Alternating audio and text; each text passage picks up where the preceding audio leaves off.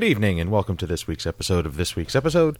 I am your host, Evan Goldstein. With me, as always, is the lovely Karen Randazzo. Sorry, I totally blanked. Hi. and the always entertaining Chris Randazzo. Moynihan and Piece of Toast hate each other. Apparently, they've got some real creative differences. On this show, we talk television, and we need to give you fair warning. We do get kind of spoilery. So, if you do not want Rick and Morty, I'm not 110 on which episode, uh, Into the Badlands, episode 1 and 2, uh, Master of None, episode 5, and The Walking Dead, uh, would what, it was the finale of some something or other. Mid-season finale. Mid-season finale. If you don't want any of that shit spoiled, please stop now, go watch, come back, and enjoy. It's better than the post-season finale. I, kind of well, we'll get to we'll get to what finale this should have been later. Um, Chris, Yo, I partook in the pilot episode of Rick and Morty today because I had never seen it. okay. Okay, the ridiculous necessity of this show is astronomical. It truly, truly is. Um, what, uh, what, what are you talking about? The generalized show? Are you talking about a specific episode? Okay, um, so I have been told by a great number of people that I should be watching uh, Rick and Morty, and so uh, a few months ago I finally started to give it a shot, and I I hadn't been completely sold on it, um, but I finally started to understand it. Uh, maybe around episode five or six, like I started to really see what people really saw in this show. So you're telling me you started using drugs and getting high? Because that helps with this show. I'm going to put that out I'm there. sure it does, but um, uh, this- and when I decided that it, this was going to be the week that I finally talked about Rick and Morty, I decided to jump right into episode seven, which was uh, I I am now officially sold on this show after watching season one, episode seven, Rixty minutes. this episode, all right, so. So this this show um, is is born out of a uh, it's it's a play on uh, Back to the Future. So You know, like a Back to the Future a fever fucking dream. Yeah, I mean, it's like it, it's no, what is it? Uh, Rick and Morty instead of uh, you know Doc Marty, and Marty. Doc and Marty, and uh, it's like more. Rick is like this really insane scientist guy, and and Morty is this little kid that uh, hangs out with him. Is his his what is it? His nephew or His grandson. his grandson that's it um and uh his parents the little kid morty's parents are played by uh the guy who plays cyril on archer and sarah chalke and uh he has a sister who is like i don't know kind of like meg but with a little bit more personality uh meg from family guy Okay. uh she's like just kind of this extra appendage and I don't know. What everyone had told me about this show is that it was absolutely hysterical, but it also had a certain le- layer of heart to it. And um, I forget if it was episode five or six, but the, the it was this episode where they went to this other planet, and uh, you know it was all just going along, being bizarre and funny and everything. And then Morty was like trapped in a bathroom with this alien that was all uh, was getting kind of rapey with him, and. Uh, um, he walks out of the bathroom with the other guy behind him, and uh, Rick sees this, and like he, you know, he asks, you know, Morty if he's okay, and he's just like, yeah, yeah, no, everything's fine, and he just he just eyes up the alien, and he sees exactly what went on, and he went like out of his way to give to make things right for Morty, and you know, eventually I think he killed the alien, but it like had this brief glimmer of like okay there, there's a, there's there's some heart here i get it and um it's really neat to see that because it's it's like uh i don't know almost i don't even know what really to, to compare it to It is Uh, a weird relationship the two of them have, but you can see that. Uh, more, who's the who's the older one? rick Rick does genuinely care about Morty. Yeah. He just doesn't know how to express it properly. yeah and he is genuinely annoyed by every everyone and everything else because he's you know crazy mad scientist smart but to the point the episode i watched last night d minutes So the the plot of this episode, and and if you were trying to convince somebody that this is uh, the kind of sh- show you should be watching, um, th- what what am I hearing? Karen's breathing into her microphone.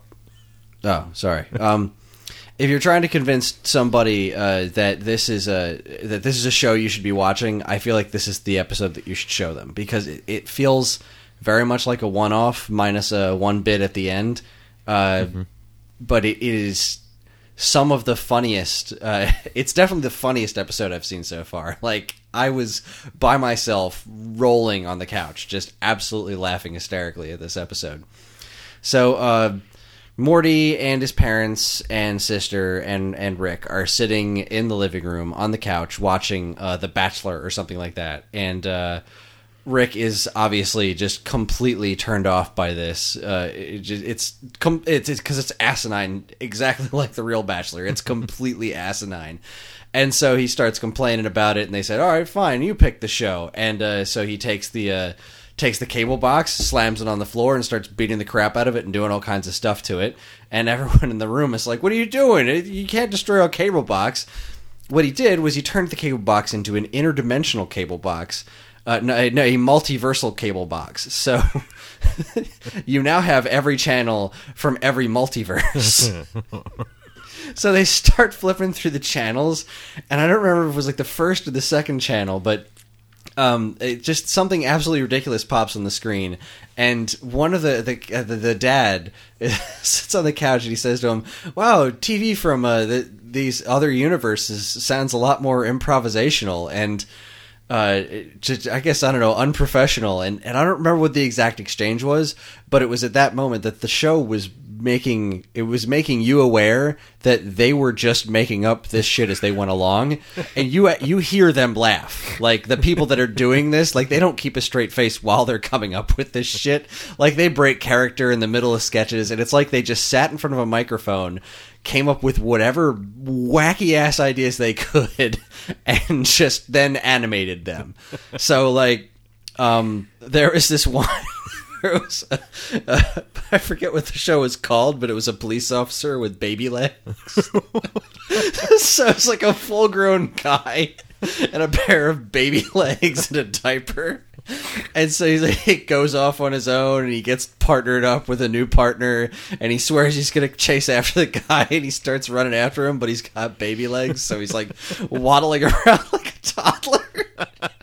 it's so ridiculous.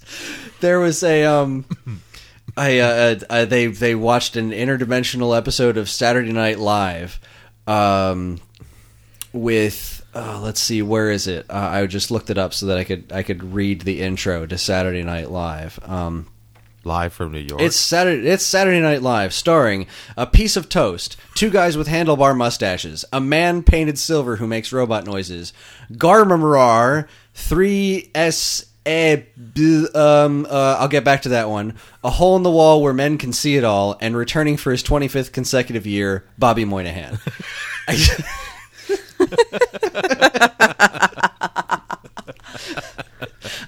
I just just absolutely ridiculously fantastic. So the the overarching plot of the episode is, is Rick and Morty ignoring everything else because they've found this amazing TV that will just they just keep flipping through the channels and seeing more and more absurdly ridiculous stuff. Um, and uh, the other the other people while they're flipping through channels, they they come across a channel that has um uh, the dad, which I keep wanting to call him Cyril. I have no idea what his name is on this show, but he sees a, a, a show. He like flips past uh, David Letterman or something, and he's the guest on it because these stumbled across an alternate reality where he is a movie star, and he like he keeps insisting that he wants to go back to that channel and everyone wants to go back to that channel but rick doesn't want them to so he pulls out a pair of like multiversal goggles and throws it at him and says here put on these goggles and you can see how your lives played out in other alternate realities and so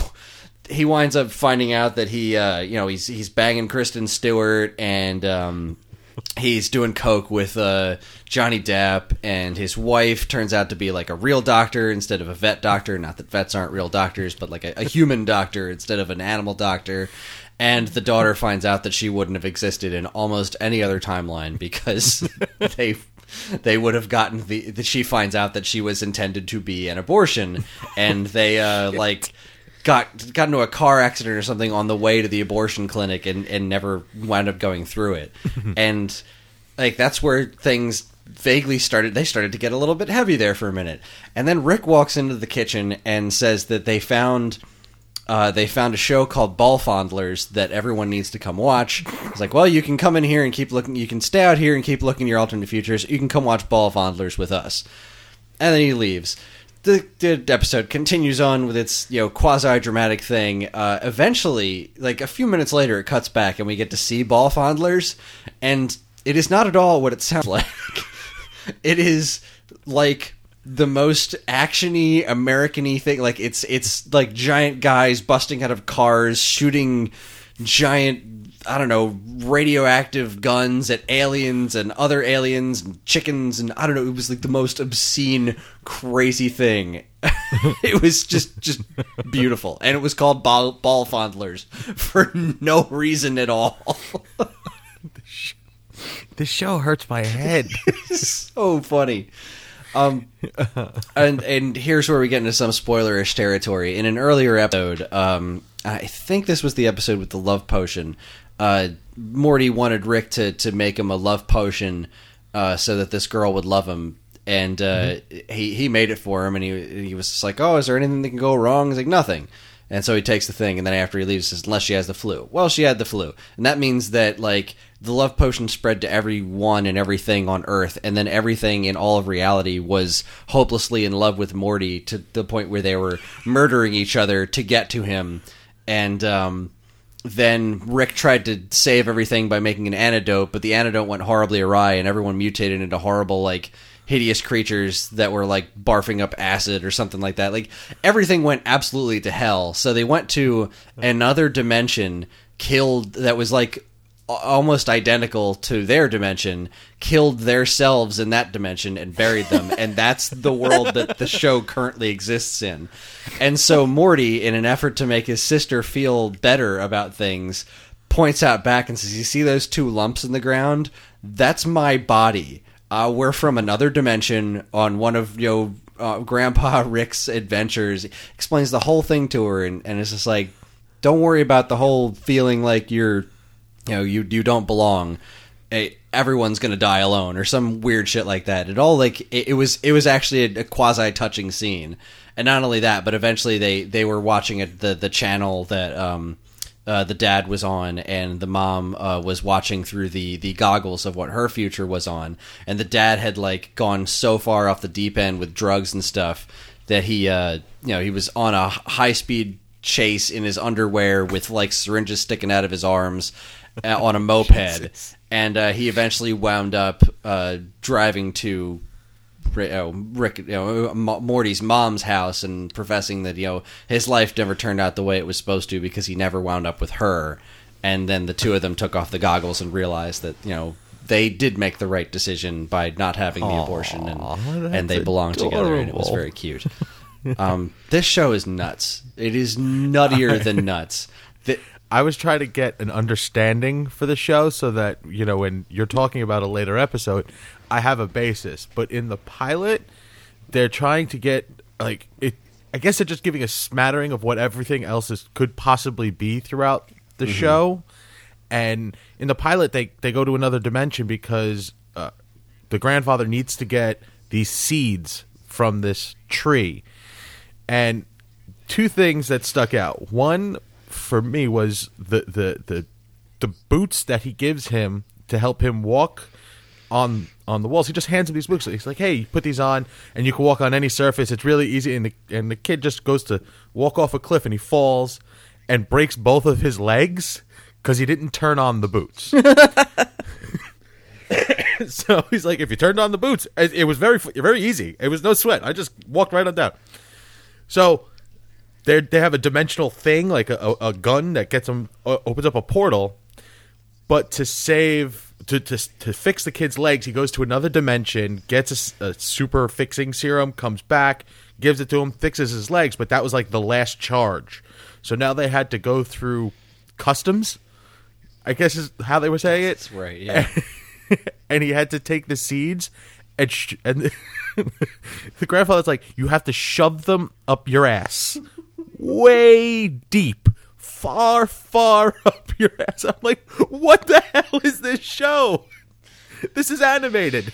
I, and and it was I wasn't really was not sold after that that episode because I I didn't really care for the way the characters talked like I didn't like the the voices felt really strained and that and they they got really annoying to me but I I, I didn't see how the show was going to sell me on it like I thought I understood what it was going for after the first episode and I didn't and I'm glad I stuck with it because I I just watched an episode with a made up movie trailer for Alien Invasion Tomato Monster Mexican Armada Brothers, who are just regular brothers running in a van from an, an asteroid and all sorts of things movie. I, it, it's it's genuinely funny and it genuinely has a soul, and I'm really looking forward to continuing to, to watch it. I get it now. As a, I, I, I was kind of hoping that there was a little more time before we started recording because I was going to watch another episode, but I ran out of time. I have nothing laughter. to add except that that guy's name is Chris Parnell. Ah, there we go.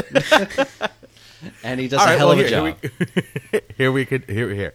We're gonna go from Chris Parnell showing up in this show in, in Rick and Morty over to you, Karen, where the dude who whose voice of Archer shows up in your episode of Master of None. Yes. Uh, Look, you see that? That's called a segue, bitches. I can actually hear you stretching, like in. in, in yeah. Did you hurt yourself? I mean, are you okay? Should we send medical I think I may have attention? pulled a may have pulled a hammy. I'm not sure. Do we need to call the ambulance? Yeah, Master of None. Uh, on IMDb, it's described the most descriptive uh, show synopsis ever: the personal and professional life of Dev, a 30-year-old actor in New York. And believe it or not, that is pretty good description of it. Actually, um, it seems I've watched a little more than half of this series, which dropped on Netflix about a month ago.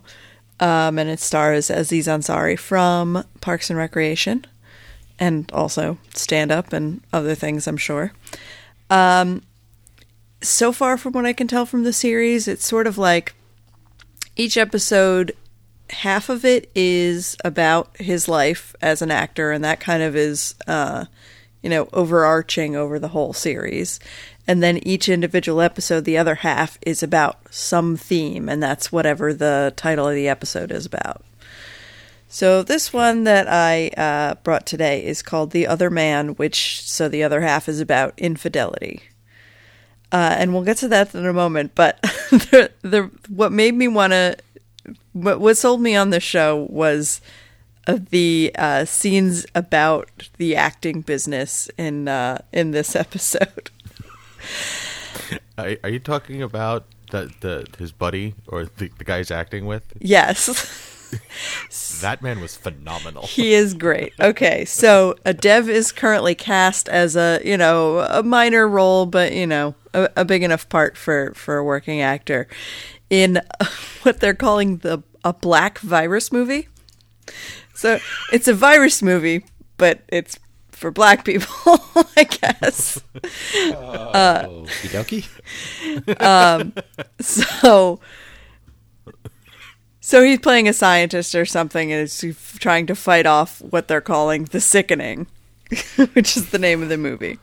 So this this episode starts where he runs into uh, a co-star in the movie at the craft service table, and uh, the guy's name is Colin Salmon, which is actually the real actor's name. I thought they made that up for uh, for the show, but his real name is Colin Salmon, and he is the guy who plays Walter Steele on the first season of Arrow.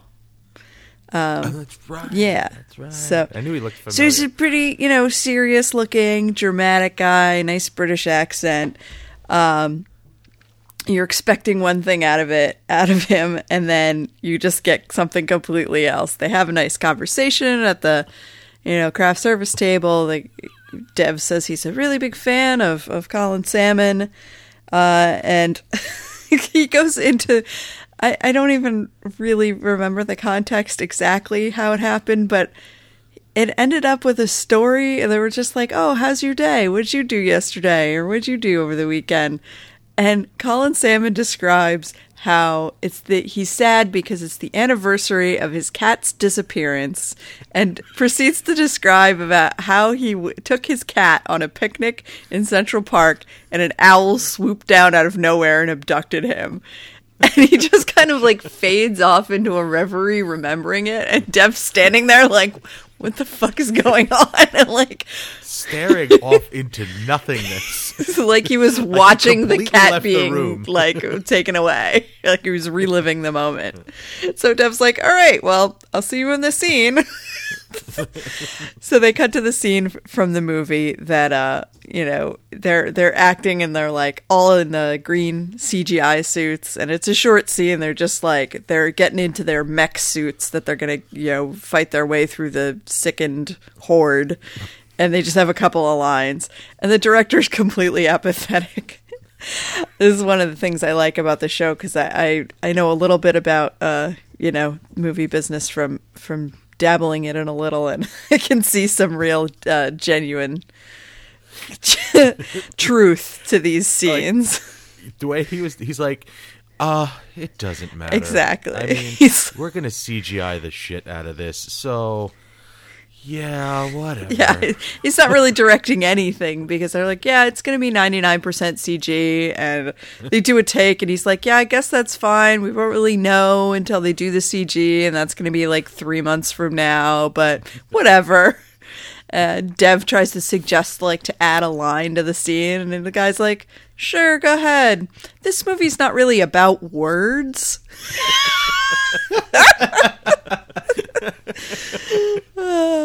However, his scene partner Colin Salmon thinks this line that he's added is a great uh, addition, and that Dev must be a screenwriter. Uh, and Dev kind of bullshits his way into, yeah, I Like- guess I've had ideas for script scripts, so sure, I'm a screenwriter. That was my favorite. I've thought about writing. Eh, yeah, so I'm a writer. which is That was best how any of us that are writers really think about ourselves. Uh, so he gets invited to Colin Salmon's trailer because he has an idea for a movie that he wants to bounce off a screenwriter. Uh, we see later in the episode that he, he goes there, which uh, he's there preparing Cinnabons because he has a special little oven that he daily bakes Cinnabons in in his trailer. Why does your trailer always smell like Cinnabons? Because I make Cinnabons. So they talk about the movie, which is his idea is like, what does everyone have? I don't know, a car. But what if I don't have a car? I am a car. That's his whole idea for the movie, and this, and he wants Dev's help and like develop it into a thing. So like he does the best he can. He's like, well, how do you turn into a car? And they figure that out, and then they come up with a name. Like it should be car. He says it. He says it should be called Car Person. No, wait, Car Human. and then Dev shortens it to Car Man, and he's like, you're brilliant. and then Genius. they wrap up this whole interaction with them with one more scene at the end where Dev is out somewhere else and he gets a phone call from this guy and he's like, I need you to come right away to my house. I have something I need to show you. And he, so he shows up at the guy's house and he's like, okay, what, what's up? What's, what's going on? And he brings him into this room where he has set up uh, one of those elaborate domino schemes that people do that like, you know, go through a whole like Rube Goldberg type process and end up like making a nice picture. And he's like, he goes, uh, he explains how he's like, I'm an amateur tumbler.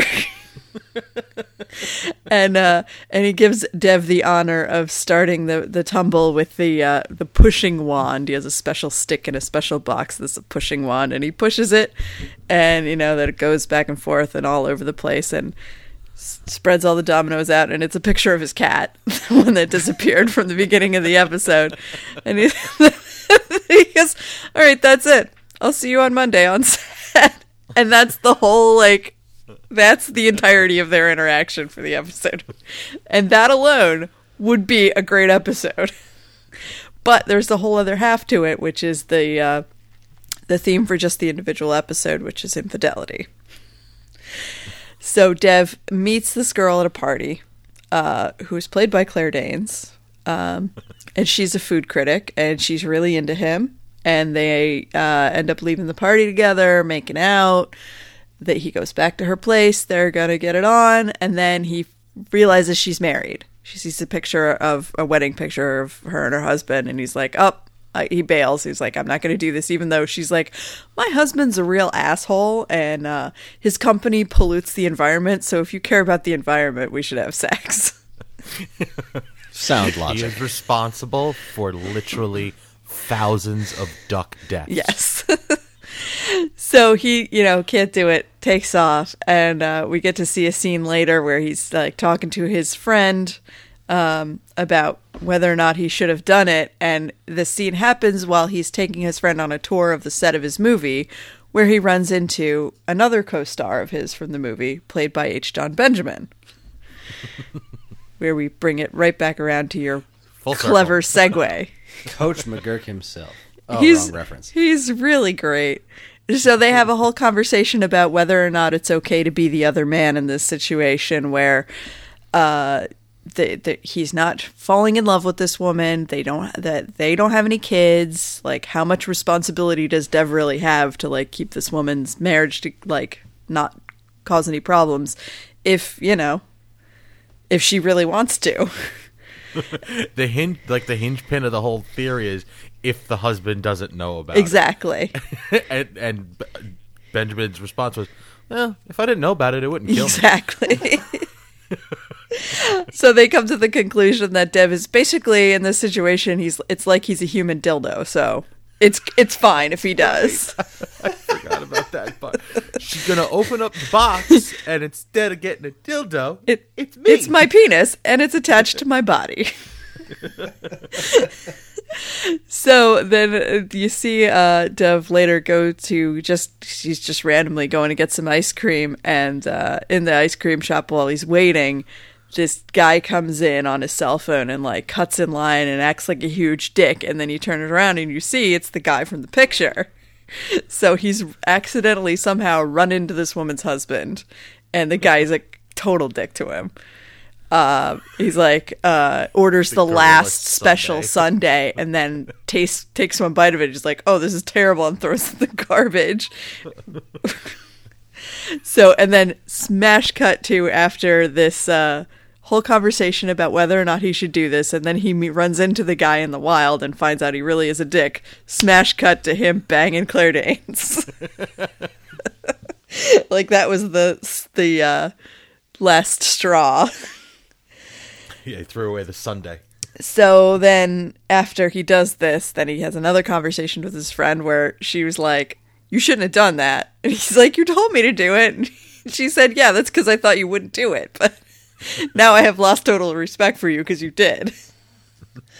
Um, he runs into this woman again while he's on a date with someone else, and uh, she kind of blows up his date because she makes him realize that he met this girl on the internet and she's just out in like jeans and a hoodie and sneakers and she's not really paying attention to him and yeah she's basically just using him to get free food like she agreed to go on a date with him so she he would buy her a meal.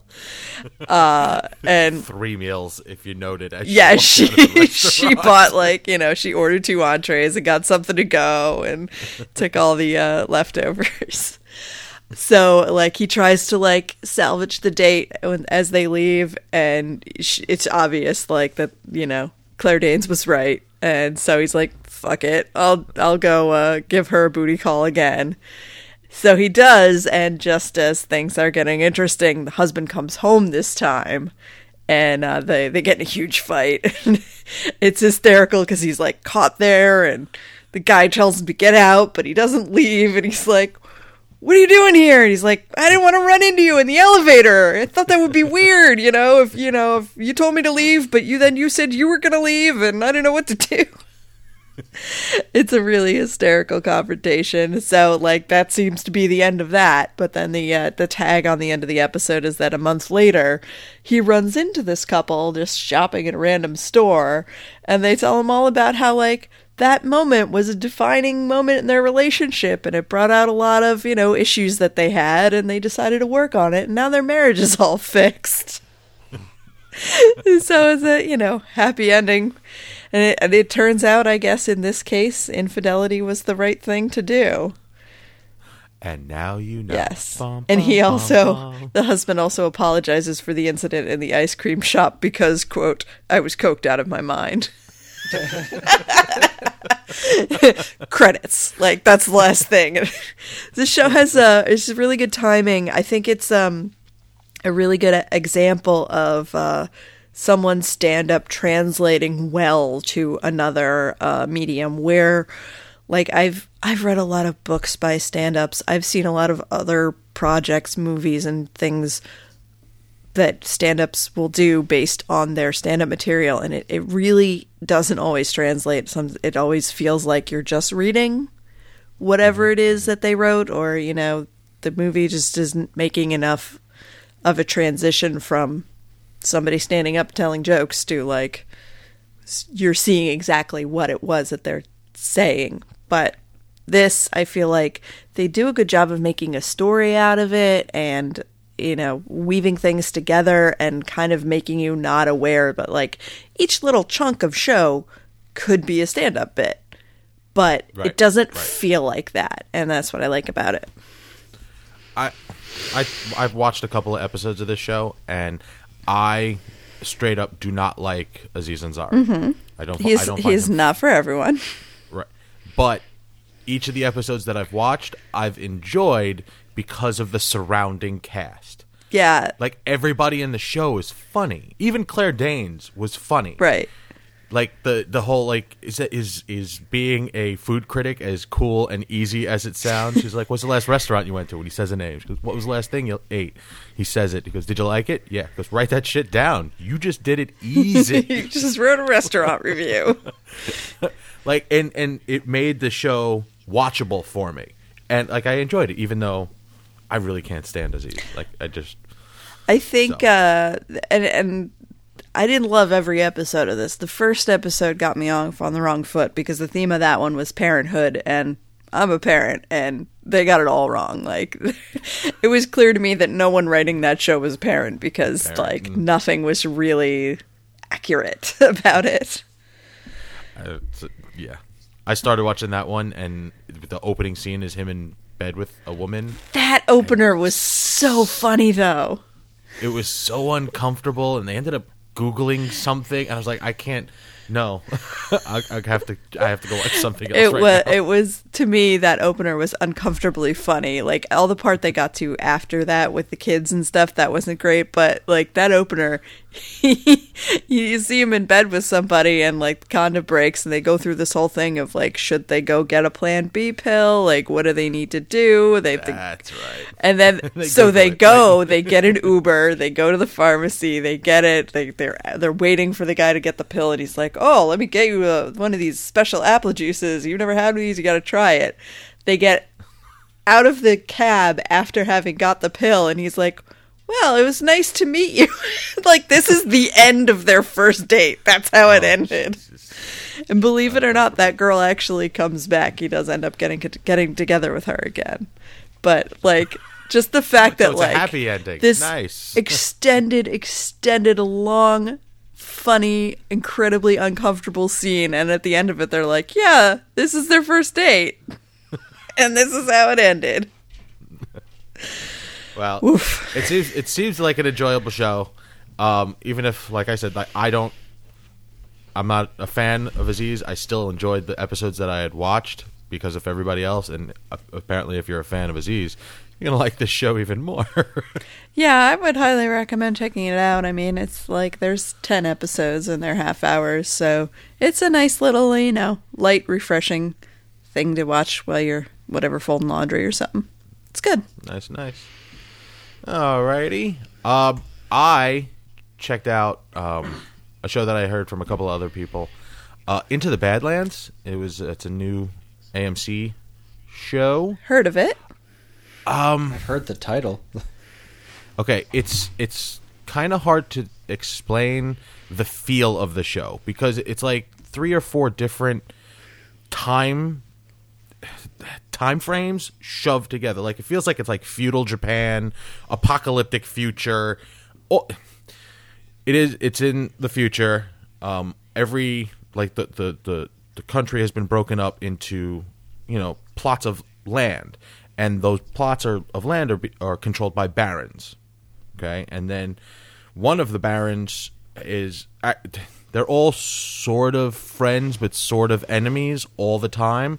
So they work with each other but not very willingly. Um, one's always looking to get over on the other one and get their power and it's just it's like a, a very like royalistic layout. There's the, the higher ups and their minions and those that protect them and so off. But the main character in this show is a guy um, by the name of Sonny. The actor's name is Daniel Yu. Um, he is the head of this one guy's um, army. The, guy, the the Quinn is the the lord of this land, and he's played by Martin Kosaks. I can't. I don't know how to say his last name, but he's one of those recognizable guys. Like you see him all the time, but he's always like just a smaller part. He usually plays bad guys. Guy is a huge dick. Um, he knows that he's in charge, and he takes advantage of it. So Sonny is the, like the, the the whole show. The first episode opens up with this badass scene of Sonny riding through this wasteland of of an area with on on a motorcycle, and he's looking for something. And what ends up the, as the story unfolds is there are these uh, groups of uh, raiders that go through and and any sort of passer throughs get you know they get held up or they you know they get robbed or you know worst case killed and there was this fleet of uh, slaves going to uh, Quinn's place because he runs the poppy industry not the bagels he, he's a drug runner he's a, he's a drug guy Well, who runs the bagel industry? And who We runs the gotten to puppy It- industry? that we haven't gotten to those yet. I'm sure somewhere there is an intense bagel industry going on because people's got to eat bagels. What about the puppy industry? I don't know. I, I can't. I, I I don't. There's not enough episodes yet. There's I've o- there's only three out. And there hasn't So- been any puppies eating poppy bagels. I'm out. Nope. I'm out. Yeah, me too. Within the first 15 minutes, we find out that this this caravan of slaves has been ransacked, most of which have been killed. Apparently, there's something that needs to be found because Sonny is still looking. He finds the the raiders, and I'll say there's about 15 of them. And one of them, the leader, is sitting on this trunk that's locked, and he's like, "What's in the trunk?" And he's like, "It doesn't matter. It's my trunk." And then he, Sonny, proceeds to kick the ever living shit out of all 15 of them in that martial artsy wire work style. So it's like kind of supernatural. Uh, What do you mean by supernatural? Like the show, or like he's got powers? Like human couldn't actually do that. no, no. It's it's it's like martial. Um, you know how Asian cinema, where they're fighting seventy-two people at once and they're flipping over things and running up trees, but it's all pretty much based in real like gravity. It's like that. So There is a supernatural quasi aspect to it. supernatural ish. Because you can't Yeah. actually run up a tree. Well, he, it's the run up the tree four steps and flip over the guy that's coming out you from behind. Ah. that stuff.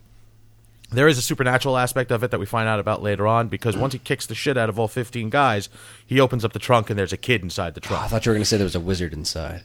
no, but that would have been awesome. Gandalf's in Uh, there. the kid inside the trunk is MK, and he reminds me of who's the kid that played the werewolf in the Twilight movies? That guy. That guy. He looks like a young version of him. Wow. Apparently, he is like the chosen guy, chosen Taylor one, 'cause every- something. Taylor Taylor Lautner. Lawton. There you go. Wow. I only know that because I have a cousin who is obsessed with him. Oh, that's true. Sure. Man, Twilight.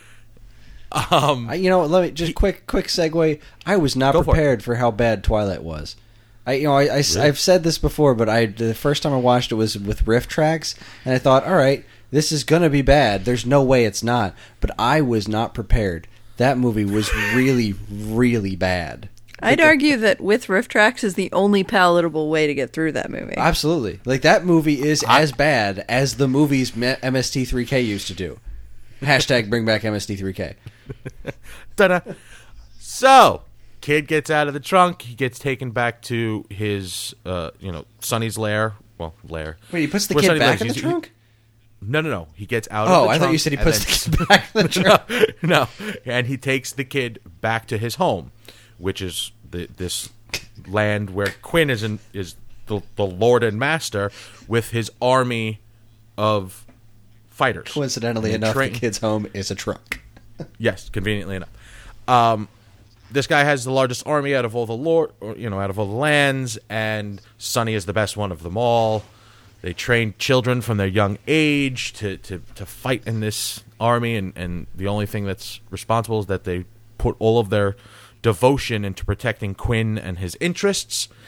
And we find out that, like, Sonny is is sort of being zeroed in on by the rest of the the youngsters there and he gets jumped and he he ends up bleeding. Like he gets punched in the mouth or something and he starts bleeding and he just like his his eyes do that red thing and then he he just goes all supernatural and kicks the shit out of someone. Hmm. So I, I'm trying to keep up with this because there's like 14 different plot lines going on at the same time because Quinn's son wants to take over his land. Quinn is sick and he doesn't want anybody to know. Quinn's wife is just letting Quinn walk all over her. There's another lord, or uh, you know whatever they they're called. She's called the widow. She's looking for the kid. If like you can't watch this show half-eyed. Like you have to pay full attention to it, or you're gonna miss a huge chunk of it. Um, the fight scenes and all that stuff really, really entertaining. Um, story, I give it about a seven out of ten, as long as you you can pay attention to it. It's only three episodes in. I would say check it out if you like that martial arts style action with a with a twist of supernaturality. It, it, I saw a picture of a guy on a motorcycle. I mean, it, it there's nobody really that famous in it. I mean, you may recognize a couple of faces, but it's it's like it seems like it's purposefully going slow and then going to kick it up into like high gear in like episode 5 because they show this what the speed of the show could possibly be with all the fight scenes and the back and forth and some of the, the you know the dialogue but it's paced weird. So i mean i'm not giving it a wholehearted you know thumbs up review. If you're into like the the martial arts style of it i say check it out but outside of that it, you may want to look past this one hmm. So it's laying some groundwork. Let's see. Uh, let's see if it, it it builds a tower, and if that tower falls, crashes into a fence. So, with that being said, we're going to take a, a quick break. Uh, please listen to our sponsors, and when we get back, we're going to gonna walk some dead. Yeah. Woo! The Marvel Cinematic Universe is filled to the brim with some fine male specimens. Not only is this MCU filled with some of the sexiest Y chromosomes in the universe, but these hunks of Superman meat come packed with rather attractive personalities to boot. Karen decided to rank these men in order of hotness. And even though it doesn't contain Ryan Reynolds, because he's not part of the Marvel studio produced MCU, boo, it's a pretty good read. Don't miss Geekade's top 10 hottest men in the cinematic universe. Mockingjay Part 2 has been out in the wild for a few weeks now, and the critical reaction seems to be pretty mixed. But what did our own Samantha Ahern think of it? I honestly don't know because I didn't read the article. I haven't seen the movie, I haven't read the books, and I want to avoid spoilers. I'm just going to go ahead and assume that it's a great article with no grammatical errors and post it because Sam is awesome. How awesome? Read Panem Forever, a review of Mockingjay Part 2 in the Think Tank to find out. 2015 is quickly coming to a close, and that means it's almost time for Dan Ryan to pick his Why I Love Wrestling match of the year. There are still contenders to be announced, though, and this week saw a big one. Check out Why I Love Wrestling Match of the Year number 5 Hiroshi Tanahashi versus Shinsuke Nakamura to see why this matchup was one of the very best of the year. In the not too distant future, we'll be getting new episodes of Mystery Science Theater 3000. But as it stands now, it's only going to be a few. Why are new episodes of MST3K a good thing? Why should you give your hard earned dollars to a man named Joel? These questions and more will be answered in Chris Randazzo's latest think tank article Jumpsuits, Robots, and Crappy Movies. A Satellite of Love story. You can catch all this great stuff, plus tons of other articles, videos, podcasts, and more right now at geekade.com. And we're back. Uh, thanks for listening. You're welcome. Hope you enjoyed those commercials. I did. That's, that's all our stuff. Like, you should be paying attention to that so you know the rest of our stuff. Okay. Um, it's Walking Dead fall finale episode time. Season 6, episode 8. Start to finish. All right, guys. I'm really trying. I'm trying to get into the show.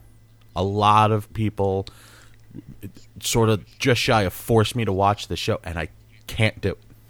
And I don't know why. I find so many flaws with it as I'm watching it. And this time I didn't even eat while watching it because I knew that was going to be a bad idea. Yeah, it's never a good idea. Okay. Um, I've gathered, seeing as I only watched full through the first episode of the season and now the last episode of the season, that the wall sort of failed because the tower fell, mm-hmm. and then the town got overrun with the, the, the walkers. Did Did you want my my uh, six sentence? Uh, Oh yeah, do you season have that? season recap? Yeah. Yeah, okay. I this is just for the listeners. I requested some sort of briefing on the season, and Chris guaranteed me that he could give it to me in five sentences, and then gave me a bonus just in case I wanted more information. Chris, proceed. Sentence number one: Glenn is alive because he hid under a dumpster and the zombies got bored. Sentence number two: Everyone under the age of twenty is an idiot and dumb as shit. Sentence number three: Abraham and Sasha are still out of town and they are still both crazy. Sentence number four: Morgan won't kill people, but Carol will kill enough people for the both of them.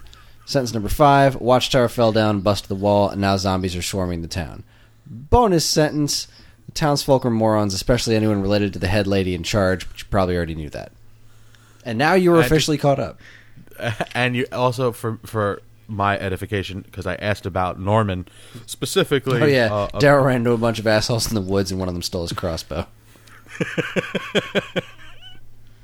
So eight epi- or actually seven episodes of Walking Dead surmised in seven sentences. And I think the fact that you could do that is a pretty good indication that this season has been annoying as shit. After what a sh- what a fantastic premiere! Remember Yeah. how awesome that premiere was? We It were was fucking amazing. pumped for this season. What what was the horn? The horn was the jackasses crashed a, a truck and the the wolves. These guys with the W's carved in their foreheads. They crashed a, Okay. a truck into the side of the town and started And invading the attacked town. and trying to they tried to take over the town and kill everybody.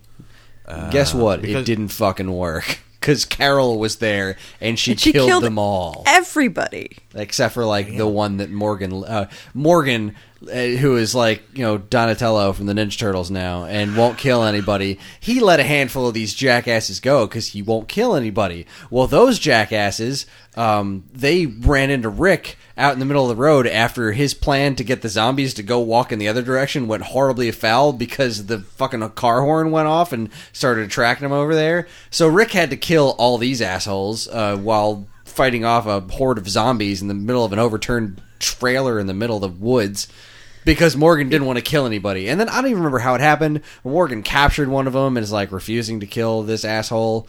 And then in this episode, we see the, the fruits of his not wanting to kill this asshole that says, No, you should kill me because if I get the chance, I'm going to get out and rape and murder everyone you've ever you've ever cared about. I am an awful person with a W carved in my forehead. I need to fucking die. And Morgan's like, no, no, all life is sacred. I'm not killing this guy. At which point, I would just say, you know what? Well, Carol's standing there. She's ready to do it. She's ready to go. She's like, I- I- I'll kill him. You don't have to do shit. You just let me kill this guy. And Morgan's like, no, no, I can't let you kill him. All life is sacred. Well, he bu- busts out of his chains, knocks both of them the fuck out, takes the, the doctor lady hostage just in time for other people to come show up to try to save her. Then he uses the hostage situation to get their guns and machete, which he didn't even ask for the machete. He just said, kick over the didn't. guns, whatever. Now the dude's got a machete, three guns, and a hostage, and is. I don't know what the hell he thinks he's going to do in this zombie apocalypse horde of death that's overrunning the town. He's like, nah, nah, I'm good. I got this fat lady here. I'm going to be great. I'm just going to, like, haul her around, and it's going to be fine. I really like. I wanted him to like get to the door, and, and you know they were saying like you're not going to make it out there. I really wanted him to get to the door, like turn around and be like, "Oh shit," and like Oh, oh, something to happen. Like that would have redeemed that plot line a little bit. But as it stands, the only like the only beneficial thing about this whole thing, this whole half a season with Morgan not wanting to kill anybody, was all the Ninja Turtles imagery in the episode where uh, that whole like thing got Where he hung out with explained, his Eastman, backstory, because like. You know, he met up with like while he was separated from Rick and the group. He met up with a guy, and uh, his name turned out to be Eastman, and which is the name of the artist who draws the Ninja Turtles comic. And like he had like turtle art on his walls everywhere, and he taught Morgan how to use the bow staff. Like, Gratuitous plug: Kevin Eastman will be at Garden State Comic Fest in July, which is Gotcha. very Just- cool. Just throwing that out there. Yeah, I don't know, man. Um, I, I still really enjoy watching the show, but watching the um, the promise that the season premiere gave us dwindle into like I I see what they were trying to do by like, all right, here's this like one 24 hour period where we're gonna watch what all these individual characters are doing. Sure, This was 24 hours. I think it was a little more than It, that. wa- it was a couple of days, but It it was was, couple of like, days, but it's like not we're- that much time passed. Yeah, it's it's like here's a couple of days, and then now let's see what Daryl was doing for those couple of days. Now let's see what Abraham and Sasha were doing for those couple of days. And you know what the answer is? Not a whole hell of a lot. Not a goddamn thing. They could have put that into an episode. They could have crammed all those stories into one little bit of thing and moved us forward a little bit. But instead, the showrunners have so little respect for their audience or are so far removed from reality that they tried to do this whole Glenn fake out thing. And I, I'm I'm using air quotes with the word fake out because I can nobody, confirm the use of air quotes.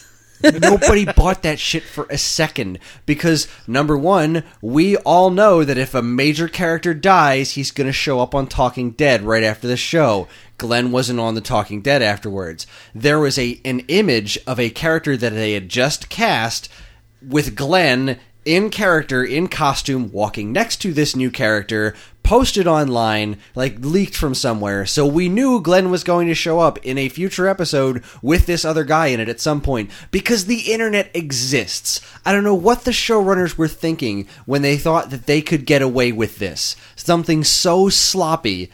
Like sure end a single episode on it uh, on that. If you want to do that kind of cliffhanger in this day and age give us a week to twist about it. Don't give us a fucking month because everyone on the internet was like I, I, now when you show me the answer to that when you've wasted this much of my time when we already know he either jumped into the garbage can with oscar the fucking grouch or he crawled underneath it because that's all what we all knew he was going to do in the first place. Like why make it make us wait that long to do that? Did you really think there was suspense going on there? Like, did they really think that they had convinced us that they were going to do something like um, uh, the chick in the barn from season two again? No, nobody fucking buys that. It was so insulting to do something like that to the character Glenn and to us as an audience to think that we weren't smart enough to see right through that bullshit. It was the weakest of weak sauce. It was a jar of ragu, half empty, filled with Pabst Blue Ribbon and water. It was the most gory, disgusting excuse for lazy ass writing I've ever seen, and I, ugh, I'm so angry at this season for that. I'm so angry. Not only does the internet exist, but we've seen TV before. We have. And you know what they do on this show in particular, and many other shows as well, when they kill a major character, they tend to make the episode all about that person and they get a big speech and they get like some development in their character or some resolution in a plot that they were, you know, have been on. Something Redemption is always a like big a, one. r- a reason to kill a character, not I got trapped on top of a dumpster with an idiot who decided to commit suicide and drag me down with him. that is not how that character dies. It's not how it happens in the in the comics, and it's certainly not how it's going to happen on this show. And now, like, we've lost, like, they lost our trust. They lost our faith in, like, you know, they're going to threaten death of somebody else, and we're just going to not buy it now. And it's not see- going to mean as much if it does happen. Negan, that's the character's name that was just cast. Yes. Yes. Okay. Um, those of us who have read the comics know how important of a character Negan is. Yes. Okay. Um, for this whole situation, this this Glenn situation to take place, and then immediately promote the fact that Negan was casted, makes us who know the history of this show, or the history from where this show comes from, go. That doesn't make sense. Yeah, like I get wrong. it. The show strays strays pretty far from the beaten path as far as the comics is concerned, but there are some major moments from the comics that they're going to do in in one way, shape, or form. And mm-hmm. a big fat hairy spoiler alert right now in the comics. Glenn is bludgeoned to death by Negan just because Negan looked at him and said, "Yeah, that's the one I'm going to kill." No reason, no nothing, and that's what made Negan so terrifying. And the show is either going to kill Glenn and have Maggie react, or kill a pregnant Maggie and have Glenn react. Those are the two options that this show is probably going to take, like one or the other, just to kind of fuck with us uh, comic book fans. But they're not going to kill Glenn with absolutely no pomp and circumstance uh, in in the middle of nowhere. Like it's just not going to happen. The middle of season, what is this, six? season six, and they're also not going to make a point of having like three people go off. Like what was it? There was a, a handful of people, like a hus- husbands, that went out and not have any of them return. Like they're just not going to do that. And uh, this this was this was some weak weak shit right here.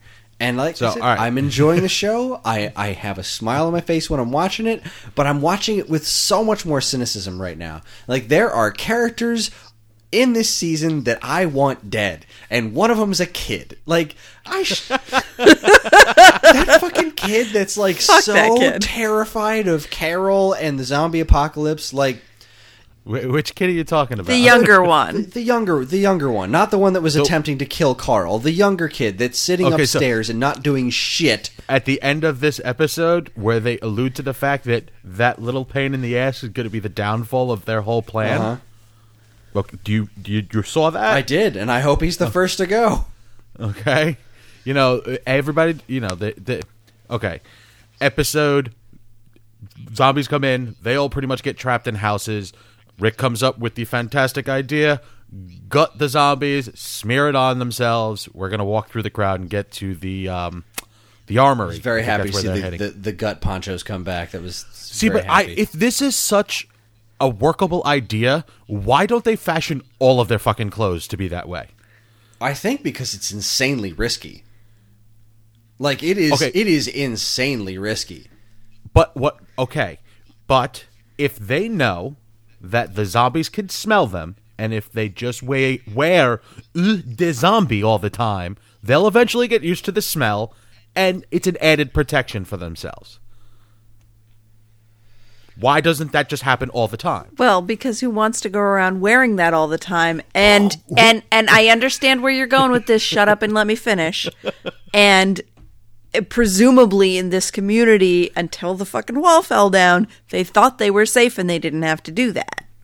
Mm. And like that's kind of the point is to to get to a position where you don't have to do that. Hmm. hmm. Anywho, In this uh, universe, I'm not saying in real life. In real life, if the zombie apocalypse happened and this was a way for us to not die, I'd probably do it.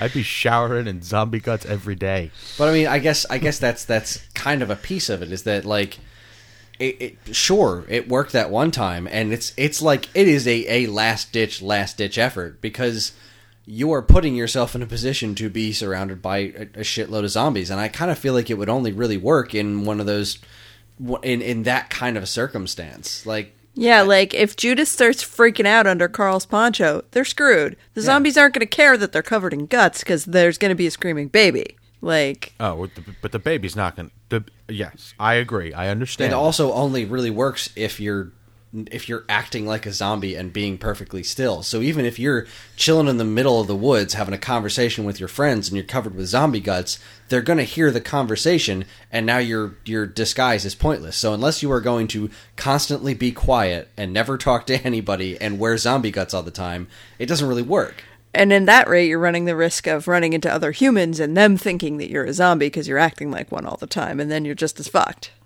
We Also did get true. that point in the episode as well with the the older woman. Diane Melnick.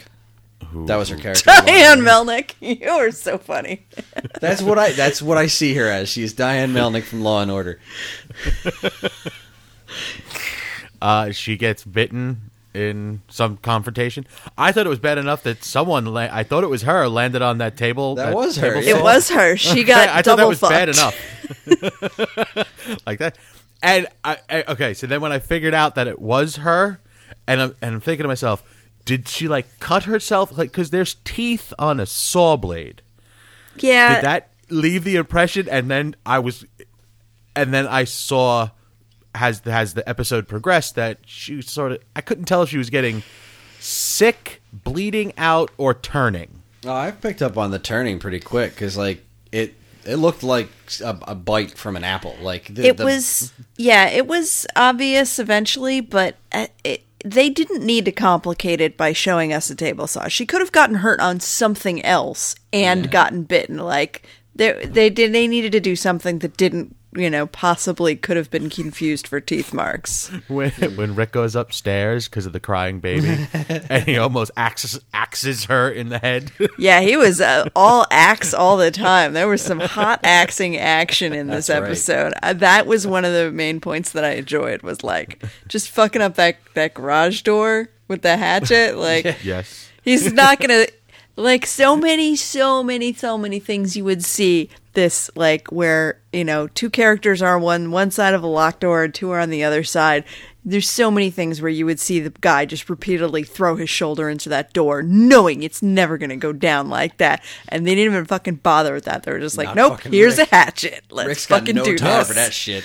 right. And the other, if you either throw your shoulder, or if you do happen to have an axe, you chop a small hole in the door so that you can see your eye or like you know the half of the face look. Uh-huh. So you can see what's going on, and then reach in to unlock the door. But that just takes too much time. I don't know why you're just lock. not I'm gonna keep on swinging. Well, in this instance, I understand why not. But in other instances where there isn't immediate danger on the other side of the door, I don't know why you're not just taking out the hinge pins. Like, come on. Truth. Get yourself a screwdriver, a little hammer. Yeah, did knock out tap the tap tap tap. You're in. Done so. You can still use the door later. There's a little uh, home improvement tip for you from us at uh, this week's episode. From Binford Tools and Tim the Toolman Taylor. No, not from that.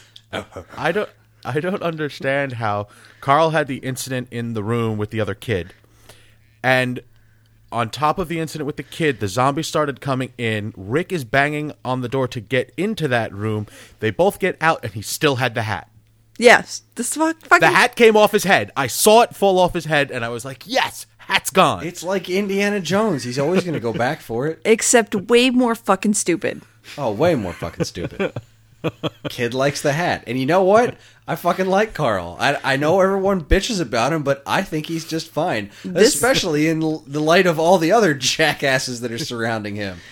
This episode certainly gave Carl a lot of good moments. Yeah, and I, li- I like how Carl's got his own personal Shane now. It's like, oh, I want a, I want a crazy friend just like my dad. I, I want to f- hang out with a guy who wants to fucking murder me. Good times. There's one thing you need to know. Your dad was an asshole. I love that. Fucking perfect. It's it's funny because I was I was chatting with Brandon from uh, Apathetic Enthusiasm, and that whole, as as I'm chatting with him on Facebook, that that scene came about, and I'm explaining to Brandon like. I'm really trying to get into this episode, but there's so many things that keep stopping me. And one of the major things is the kid keeps wearing the goddamn hat. Like it's just beyond me.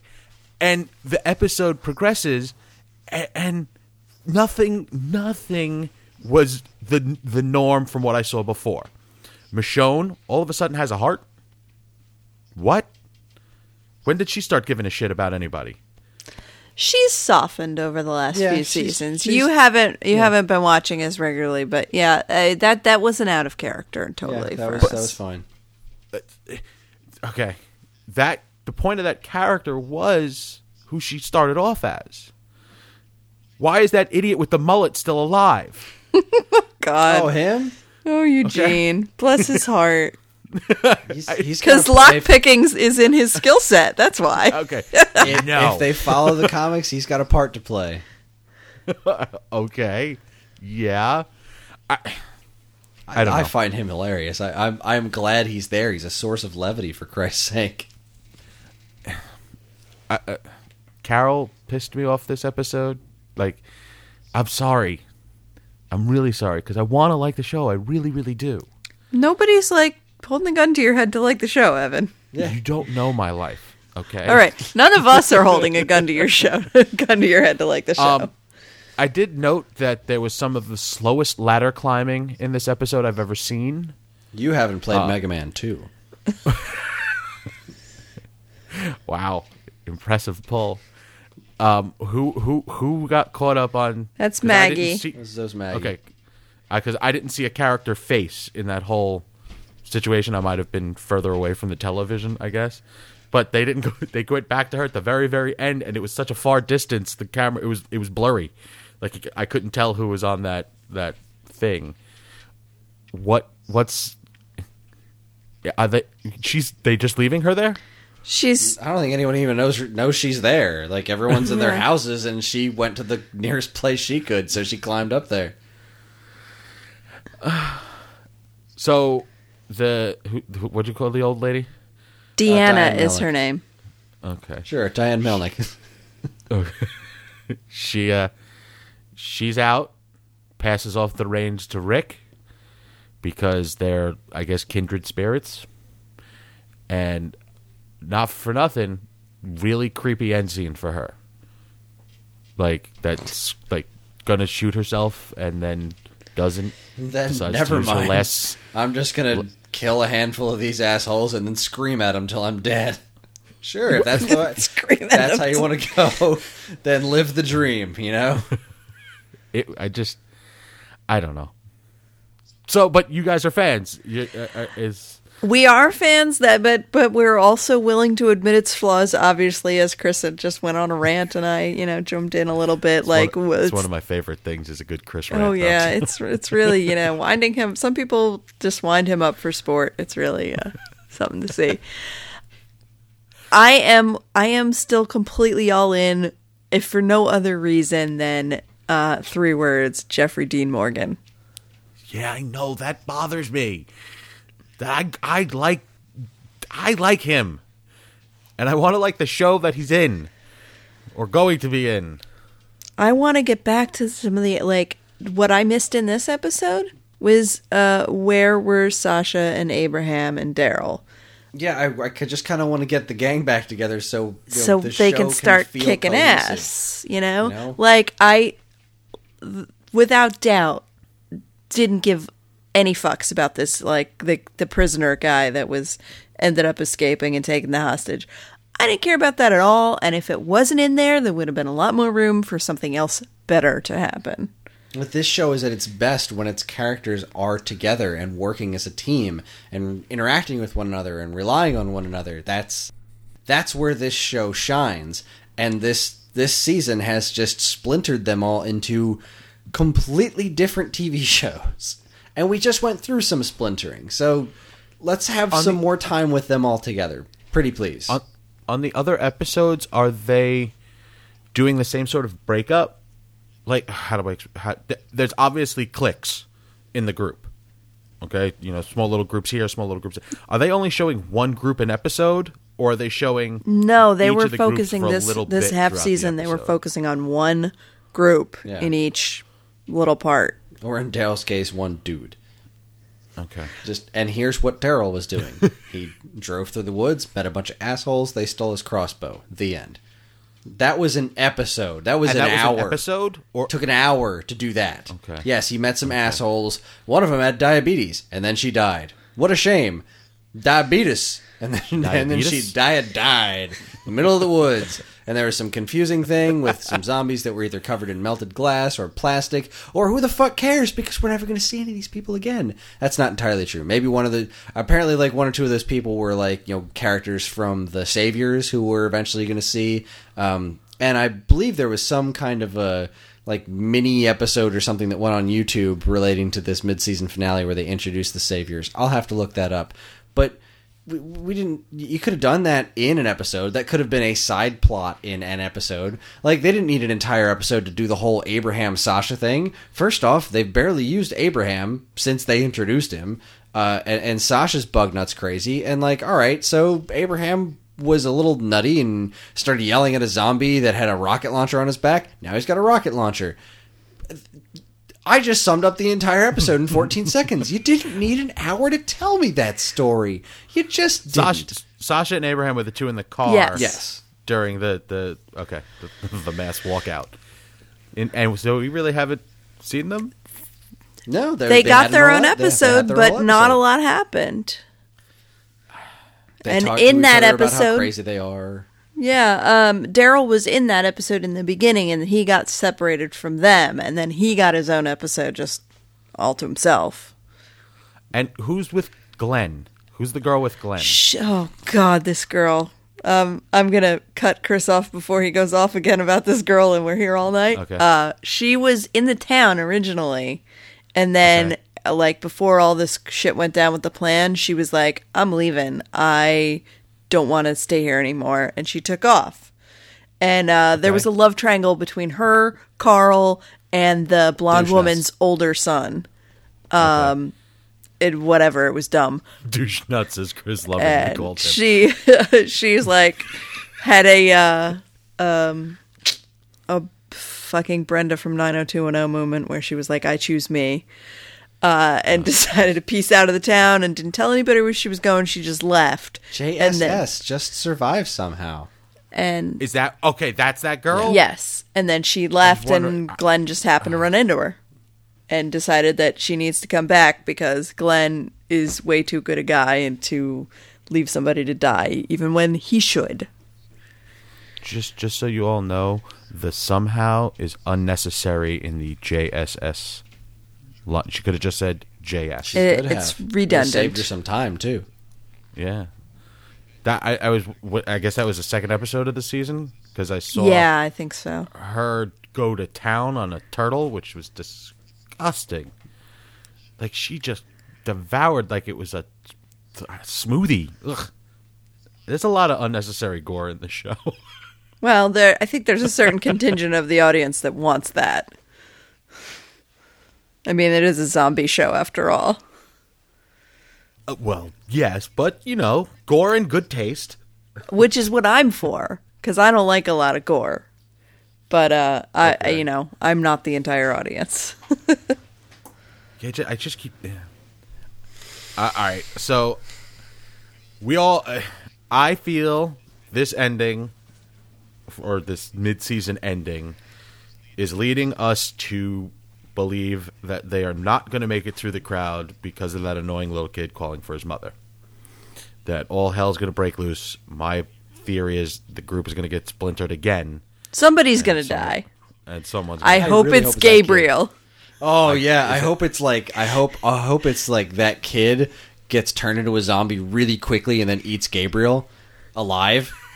Okay, so we're talking about the little kid who keeps calling for his The little mom. kid And who the keeps falling for his priest. mom and the priest, like the priest who is the worst. like I, he did nothing. He He always whined a does lot. nothing.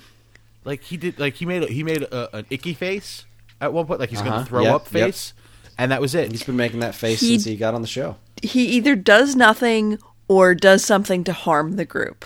He never does anything good. He's that guy. Yes, and I don't know why he's still with them.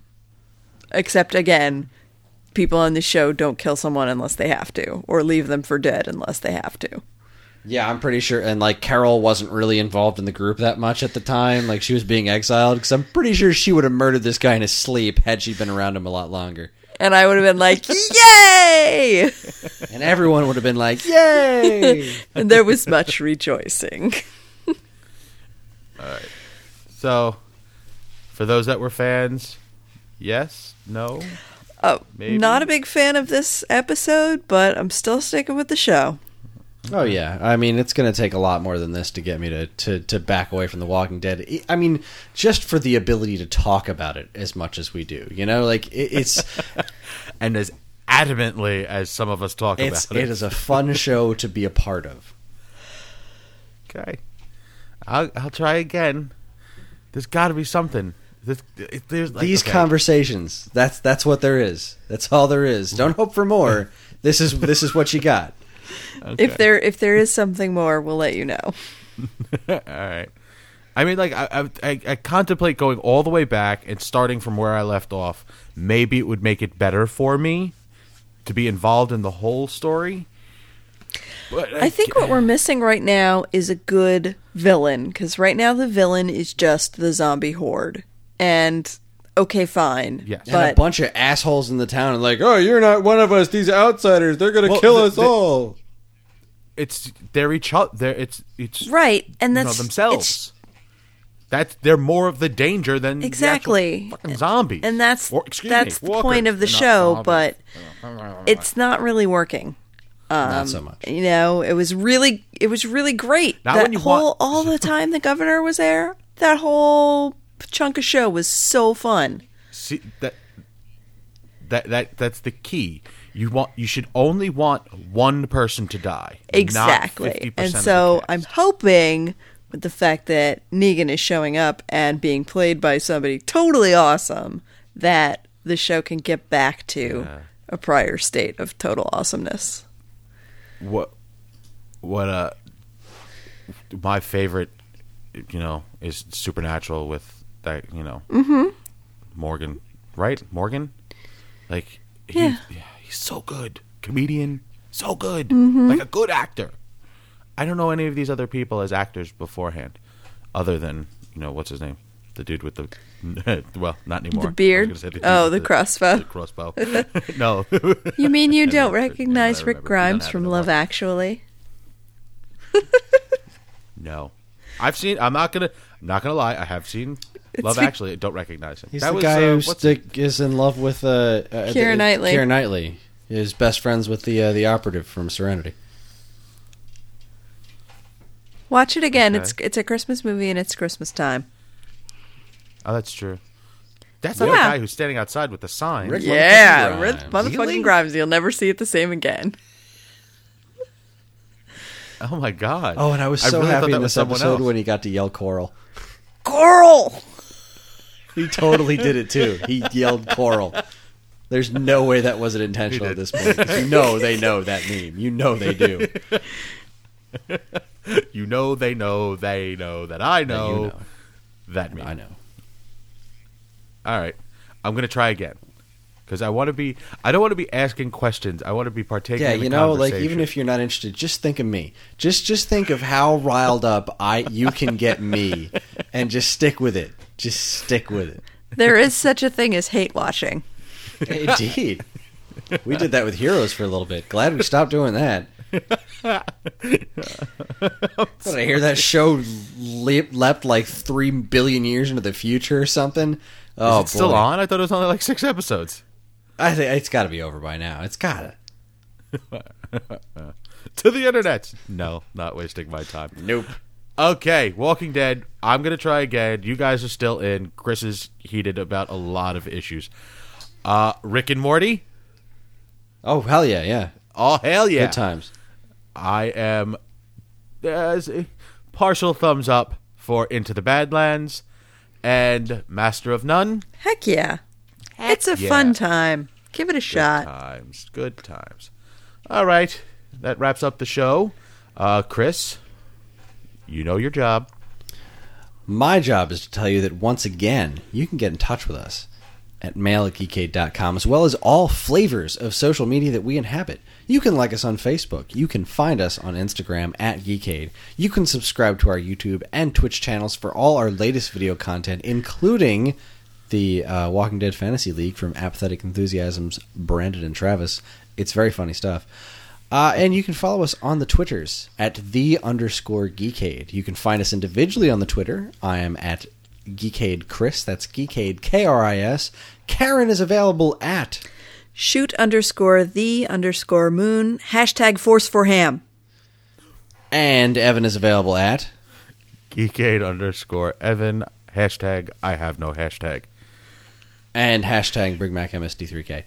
If you're interested in more information about anything we discussed tonight, be sure to check out the show notes. And while you're at it, you can also subscribe to this and any of our other wonderful podcasts on iTunes, where, if you're super nice, you can leave us a review because any and all feedback is welcome and appreciated.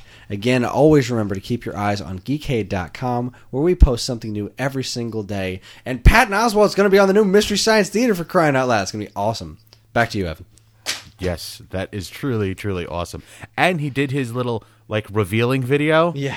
perfectly. TV's son of TV's Frank. Glorious. All right, everyone, please give us as much shares and attention as you possibly can. We want to keep doing this. Uh, actually, nothing's really stopping us. We wouldn't have, you know, Nobody we pays us to no do this. listeners, we would still do this because we're friends and we like talking to each other. And I love hearing Chris get all as animated as he does. Um, so that's that. Uh, once again, from all of us here at this week's episode, I'm Evan Goldstein. I'm Chris Randazzo. And I'm Karen Randazzo. Good night. I've decided to revert to my original identity. The identity wars are over. You, you, you, did you? Did anybody win the identity wars? No, I don't think they're acknowledged, actually. I don't think any of them listen to the show. And this concludes our broadcast day.